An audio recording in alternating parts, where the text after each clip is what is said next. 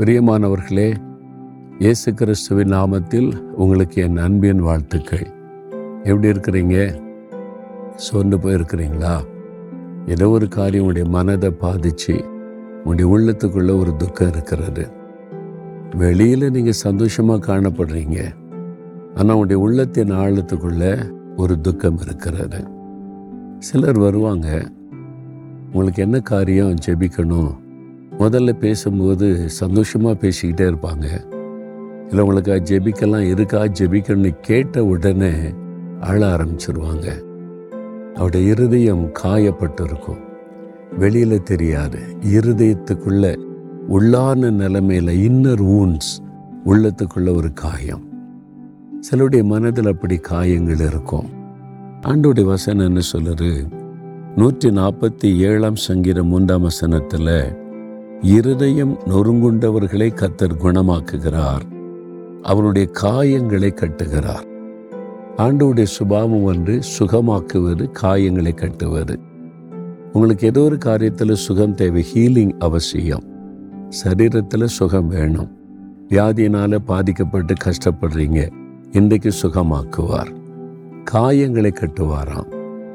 ஒரு காயப்பட்டுட்டா அடிபட்டுட்டா டாக்டர்கிட்ட போனால் அதை நல்லா தொடச்சி அதில் ஒரு மருந்து போட்ட காயம் கட்டின உடனே டக்குன்னு இந்த வேதனை நின்று வரும். பார்த்தீங்களா? இந்த கட்டு அப்படியே இருக்கட்டும், 2 நாளில் சரியாயிரும்பாங்க. அந்த வலி மாறிடும், காயம் மாறிடும். அதே மாதிரி நம்முடைய இருதயத்துக்குள்ளே உண்டாகிற காயம் இருக்குது.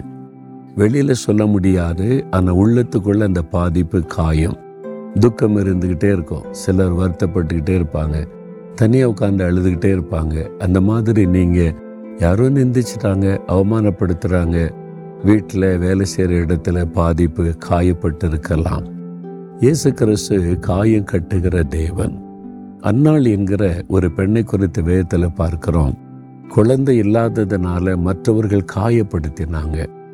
அந்த குற்ற சொல்லி காயப்படுத்தினால எப்பவுமே சாப்பிடாம அழுது கொண்டே இருப்பாள். ஆண்டவர் அந்த காயத்தை கட்டி அவள் ஆறுதல் படுத்தி ஆசீர்வதித்தார். நாயின் என்ற ஊருக்கு இயேசு போகிறார். அங்கு ஒரு விதவை பெண் அழுகிறாள். அவருடைய ஒரே மகன் மறித்து விட்டான், இனி அடுத்த ஆதரவு இல்லை, இனி எதிர்காலம் அவளை கேள்விக்குறி, எனக்கு யார் இருக்கிறாங்க அப்படின்னு நினைக்கும் போதே உள்ளத்துக்குள்ள ஒரு வேதனை. ஆண்டவர் அதை பார்த்துட்டு முதலாவது ஆண்டவர் சொல்றார், நீ அழாதே, ஆறுதல் படுத்தி காயம் கட்டி ஒரு அற்புதம் செய்கிறார். அதை நம்ம வேத புஸ்தகத்திலே பார்க்கிறோம். யோவான் 11 லாசரு மறித்தோடனே மாத்தாள் மரியாள் அழுகிறாங்க. இயேசு அடக்கம் பண்ணப்பட்ட 4 நாள் கழிச்சு வர்றாரு. நீர் இங்கே இருந்திருந்தா என் சகோதரன் மறிச்சிருக்க மாட்டானே சொல்லும் போதே அந்த இருதயத்தின் ஆழமான காயம் தெரிகிறது. ஆண்டவர் கண்ணீர் விட்டு அழுது அவனுடைய காயத்தை மாற்றுகிறார். அப்போ உங்களோட சேர்ந்து அழுகிறதற்கு ஒரு ஆளை தேடுறீங்களா? இயேசு உங்களோட சேர்ந்து கண்ணீர் வடிக்கிற ஒரு ஆண்டவர், காயம் கட்டுகிற ஆண்டவர். மகதலேனா மரியாள் என்ற ஒரு பெண் கல்லறைக்கு முன்பான் என்று அழுது கொண்டிருந்தாள். அவருடைய உள்ளத்தில் ஒரு காயம், ஒரு ஏக்கம். இயேசுவை பார்த்து நீ ஏன் அழுகிறாய் என்று கேட்டு அவருடைய காயத்தை மாற்றி தன்னை உயிரோடு இருக்கிறவராய் காண்பித்து ஆசீர்வதித்தார். உங்கள் உள்ளத்தில் இருக்கிற காயத்தை இன்றைக்கு ஆண்டவர் மாற்ற விரும்புகிறார், உங்களை குணமாக்க விரும்புகிறார். அதனால தான் உங்களோட பேசுகிறார், என் மகனே மகளே, நீ அழுது கொண்டிருக்கிறியா? உள்ளத்தின் ஆழத்தில் அந்த காயம், யாருக்கு இது புரியும் என்று கலங்குகிறியா? நான் இருக்கிறேன்னு சொல்லி உங்களோடு பேசுகிறார். நம்முடைய காயத்தை மாற்ற சிலுவையில் அவர் காயப்பட்டார், அடிக்கப்பட்டார், நொறுக்கப்பட்டார், அவமானப்படுத்தப்பட்டார். எல்லாவற்றையும் அவர் சிலுவையில் ஏற்றுக்கொண்டு நமக்காக காயப்பட்டதுனால நம்முடைய காயங்களை விளங்கி கொள்ளுகிற ஆண்டவர். இப்போ ஒரு நிமிடம் அவரை நோக்கி ஜெபிக்கலாமா? உங்களை குணமாக்குவார், காயங்களை மாற்றுவார். தகப்பனை, இந்த மகனுக்காய் மகளுக்காய் ஜெபிக்கிறேன். வியாதிப்பட்டு பலவீனப்பட்டு எனக்கு சுகம் வேண்டும் என்று ஜெபிக்கிற பிள்ளைகளுக்கு இயேசு கிறிஸ்துவின் நாமத்தில் ஒரு அற்புத சுகம் உண்டாகட்டும். நோய்கள் மாறி சுகம் மாறட்டும்.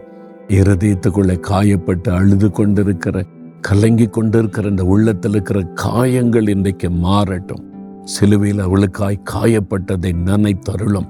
இயேசு கிறிஸ்துவின் நாமத்தில் இந்த காயங்கள் மாறி ஒரு ஆறுதல் உண்டாகட்டும். இயேசுவின் நாமத்தில் ஜெபிக்கிறேன் பிதாவே. ஆமேன், ஆமேன்.